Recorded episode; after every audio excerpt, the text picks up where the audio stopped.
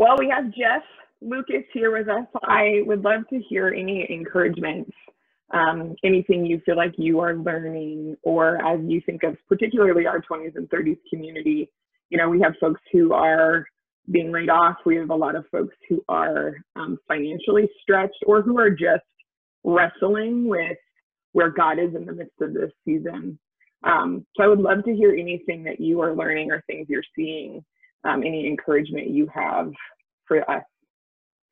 Yeah, I, am grateful, Mackenzie, for this this opportunity because it's actually made me think about and pray about not only the 20s and 30s, but but younger um, members of the Timberline family and beyond. And I was just thinking about some of our amazing seniors who, who are in prime timers and particularly for the 80 pluses who are definitely classed as being vulnerable for health reasons and sometimes in isolation alone. And they certainly need our prayers. But some of those dearly wonderful people have navigated some of the extremities of history. You know, some of them in the 80 pluses, they were they were either born in the middle of the Second World War or or just shortly after and they've known what it is to know a world in disruption.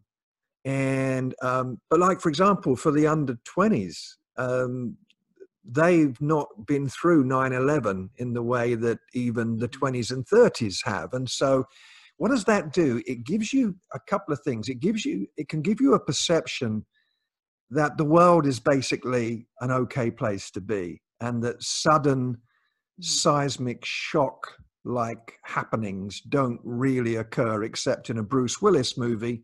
And then Brucey always shows up in a white t shirt, incredibly clean, and uh, rescues us from the meteor or from the virus or whatever. And so here we are with a, a generation that has not experienced this kind of seismic abnormality. And Bruce, Brucey hasn't arrived yet. And I think what that can do is it can give us a sense of disconnection. Like you, as you described it, people can be thinking, well, okay, I love God. I believe that God is all powerful. And now this has happened. So where is God? And as I was thinking about that, I was reminded of the fact that Jesus came to a people, Israel, who were in lockdown. He came and they were in lockdown from their Roman oppressors who could just tell them carry my bags for a mile and and they were taught "We'll go the extra mile. They were in lockdown economically from the tax collectors who were swindlers, extortionately exploiting the people. And they were even in religious lockdown from the Pharisees who were loading them up with all of these religious rules and regula- regulations. And so here's my point the gospel came to a people in lockdown. And so the idea that the gospel doesn't work when the world goes wrong, that's that was the situation in the world to which Jesus came. And you know, just to give a, another couple of examples, the church in Antioch, well, they were in Antioch. You can read about them in the book of Acts because of the persecution in Jerusalem, and those people had lost their homes and and lost family members. I've just been reading today the Epistle of James and the, the book of James was probably written by James, the half brother of Jesus. So he would have seen Jesus growing up. So there's a pretty unique perspective there. But James writes to a group of Christians who are being exploited by the Gentiles because they'd been abandoned by their Jewish friends because of their faith in Jesus. What's my point here? When you look at the world to which Jesus came, and when you look at the world in which the early church was birthed, it was a world of suffering. It was a world of, of lockdown. And so the idea that Christian faith doesn't work, that idea doesn't work because those early disciples had to navigate their way through those kind of mm. challenges. So, so, so what do we do with, with all of that? Well, just, just, just a couple of things. I mean, I, I don't know how your prayer your prayer life has been during this time, Mackenzie, and maybe I don't know whether I can put you on the spot, but but let, let me put you on the spot. How's it been? Yeah, it's uh it's interesting asking God to intervene on the lives of, like in particular specific circumstances, asking God to reveal himself on a bigger scope. I think a lot of times for me personally, it's been slow, my being able to slow down a little bit, having the privilege, I guess, of being able to slow down and try to see things through different perspectives has been really helpful to me. Um, but trying to declare my trust or my belief in who God is has been a huge thing for me that I'm trying to to reorient myself to like, okay, God, who who do you say that you really are? Are you that still?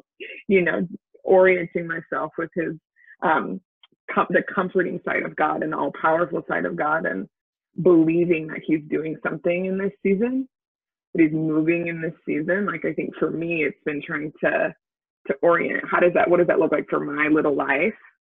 And then what does that look like on a on a broader scope? What does that look like for the church? What does that look like for the world when we're placed in um, environments where we really need him?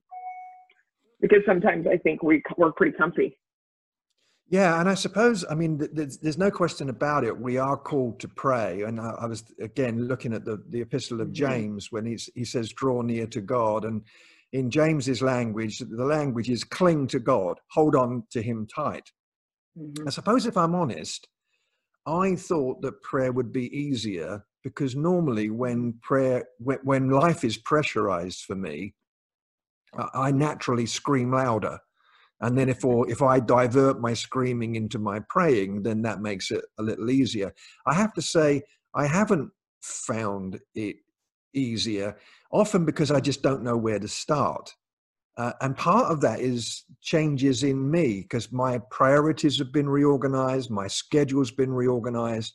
And I don't know whether this is going to make sense to you or to the, the lovely group there, but I almost feel like I've changed so much that I almost need to reintroduce myself to Jesus.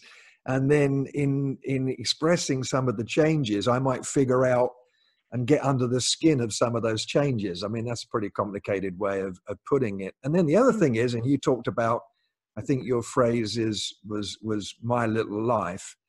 You know, when you look around the world and you see all that's going on, um, I was going to say prayers for parking spaces. Well, we're not driving much now, but parking space prayers all seem rather trivial and silly. And and so I've been almost tempted to say to God, look, don't worry about my my stuff for now just take care of the world but then i'm a little scared that he might not worry about my stuff for now and just take care of the world and so what i'm finding i'm doing when i'm praying is just trying to be honest and have a, a, a stream of statements that at times are grateful and at times are irritated but you know, when you look at the Psalms, repeatedly the psalmist says, Where have you gone? How long and why?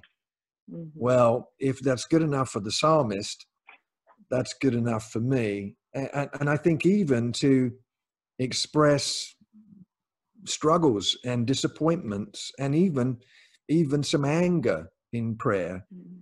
can can be pretty good. I think as well, another thing I've been trying to figure out is trying to make sure that my that I affirm that my emotions are not the barometer of my spirituality. That because you know people have said to me, "How how are you feeling? Are you fearful? Are you full of faith?" And, and my response to that is, well, it depends what time of the day you ask me, and it depends what minute you ask me in any given hour. And, and years ago, a friend of mine told me that he said, you just need to remember that your emotions are not an indicator of your love for God. And I recognize, um, thinking about our 20s and 30s, there are people who are worried about their jobs. They're worried about their immune systems. They're, they're worried about the future. And I, I think it's, I think it's appropriate to say, while God does not want us to get into numbing worry, mainly because it's worthless, it doesn't actually achieve anything, I think it's appropriate to say that to be afraid is, is, is not to sin. But as we bring our prayers to God and as we bring our fears to God in those prayers and share those with Him, um, I think that can be a, a really important cathartic outlet, mm. as as well as the fact that we're partnering with God in prayer, which is what we're called to do. Mm-hmm. Mm. I've been asking the Lord as well, Mackenzie, about about what he want, what good he wants to bring out of this, um, not not just on the planet, but in in me. Because again, you know, you can tell. I, I mentioned earlier, I've been studying James. James has this statement. He says in, in James chapter 1, verse 2, he says, Consider it pure joy, my brothers and sisters, whenever you face trials of many kinds. And I'm like, You cannot be serious. I mean, what how dare you suggest that? I am not going to headbutt a tambourine and say, hooray for the coronavirus. And I'm not going to get excited if a truck runs over my foot or I get a parking ticket because I couldn't get a parking space. But then James is not saying hmm. celebrate evil. He's not saying be happy because those first Christians were being persecuted. He goes on to say, because you know that the testing of your faith produces perseverance. So, what James is saying there is your attitude to suffering matters. Uh, don't waste this moment. I am not one of those people, Mackenzie, who takes the view that this is somehow a judgment from God. I am someone who affirms that God is able to redeem that which he's not the architect of. And therefore, what that means is that beautiful stuff can come out of ugly circumstances. And so maybe as I learn to rejoice not in the pain, and I'm not in pain, but you know what I mean, not in the painful situation, but but celebrate the truth that I can learn something about patient, prayerful faith because again, the book of James, it begins with patient, prayerful faith, and it ends with that in chapter five. But Those are the bookends um, mm. of it. Um, then um, something good for, for, me personally, in, in my own character, if you will, is, is going to emerge from this. Mm. That's great. Thank do you think? You, I, I want to ask you this because um, mm-hmm. I'm, I'm hearing some people because we're able to do this by Zoom and we're we're we're we're able to do church virtually, which is such a gift. I mean, even ten years ago, we might have been able to exchange emails, but we wouldn't have been able to do this in quite the same way. I'm not sure of the timeline, but something around that. Do you think I'm feeling that this is a good time to really value our our, our being together, our gatherings? Uh, and that this should never be seen as a substitute for those. Obviously, right now these are a substitute, and mm-hmm. but I'm hoping that this is going to provoke a hunger for actual gathering because there's nothing like it, and that we won't. Maybe we'll rediscover once again, or we have rediscovered the value of being together. What do you think? Oh, totally. You know, it's funny when a lot of older generations had so much concern about young people and being on their phones and the devices and it's too much screen time and you know there's so much concern about that. And i am finding even in just this season for me with work and i know a lot of our 20s and 30s folks we're on so many zoom calls. Um, we're spending so much time virtually that we're just like t- sick of it. Like grateful for it but over it. Like a, there's like this fatigue that's coming where we're just like man we miss being together. And with the church or with our faith communities, I think it's always like really interesting that people could pick and choose. You know, you can bounce around from like, I want worship from Bethel, or I'm going to watch this podcast here, or you kind of can like cut up a online content. Like I'm going to take, I'm going to take this in this information. And now being where we are, where that's like all we have, I think there's going to be some unique gifts that are brought from this where now we can't wait to just be in the room. we can't just wait to be next to somebody, whether that's a stranger, whether that's somebody like a different that we don't know, families that sit next to us at church.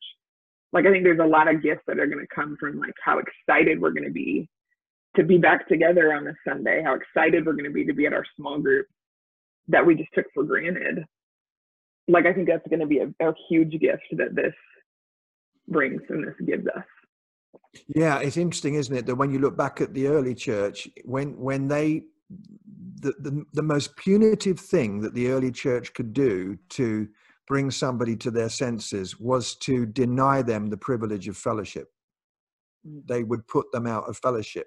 It's like, I tell you what, if you don't straighten up, we're going to really hit you where it hurts to bring you to your mm. senses. You're not going to be able to be with us. Now, isn't that when you turn that around, you see that they valued being together like a priceless jewel. This was like, mm. oh my goodness, don't deny me the preciousness of that and I, I, I suppose I'm really hoping that we don't come out of this like church hopping consumers who say, yeah, you know, well, they didn't, they didn't, they don't sing my songs, and they, you know, whatever. Mm-hmm. Uh, uh but rather, we go the other way, and we say, with with all of its challenges at times and uh, frustrations that there can be in even being together, because the church is it's full of people like me. I was going to say like you too, but I won't be so presumptuous. no, um, but you know, with with the kind of ugliness and and in process in the process people that we are, the celebrating the value of being together is is so mm-hmm. important. I just wanted to say one other thing, and then I wanted to share a prayer with you because I think I blethered on longer than you probably wanted me to. But um, That's great. Um, the you know, talking earlier about what do you say to a group of suffering people? And um, again, in, in, in, in the book of James, writing to these people who'd experienced such, uh, such uproar, and he talks to them about temptation, about how tempt, and I'm like, what are you, what are you talking about? I mean, these people have got other things to worry about. They don't have homes, they don't have businesses and you're talking to them about their personal morality. And it suddenly occurred to me that when we are, are in difficult circumstances, we can say something like this. We can say, Look, I know this is wrong, but life is tough. So I need this. And we can excuse our behavior because of the pressure of the circumstances.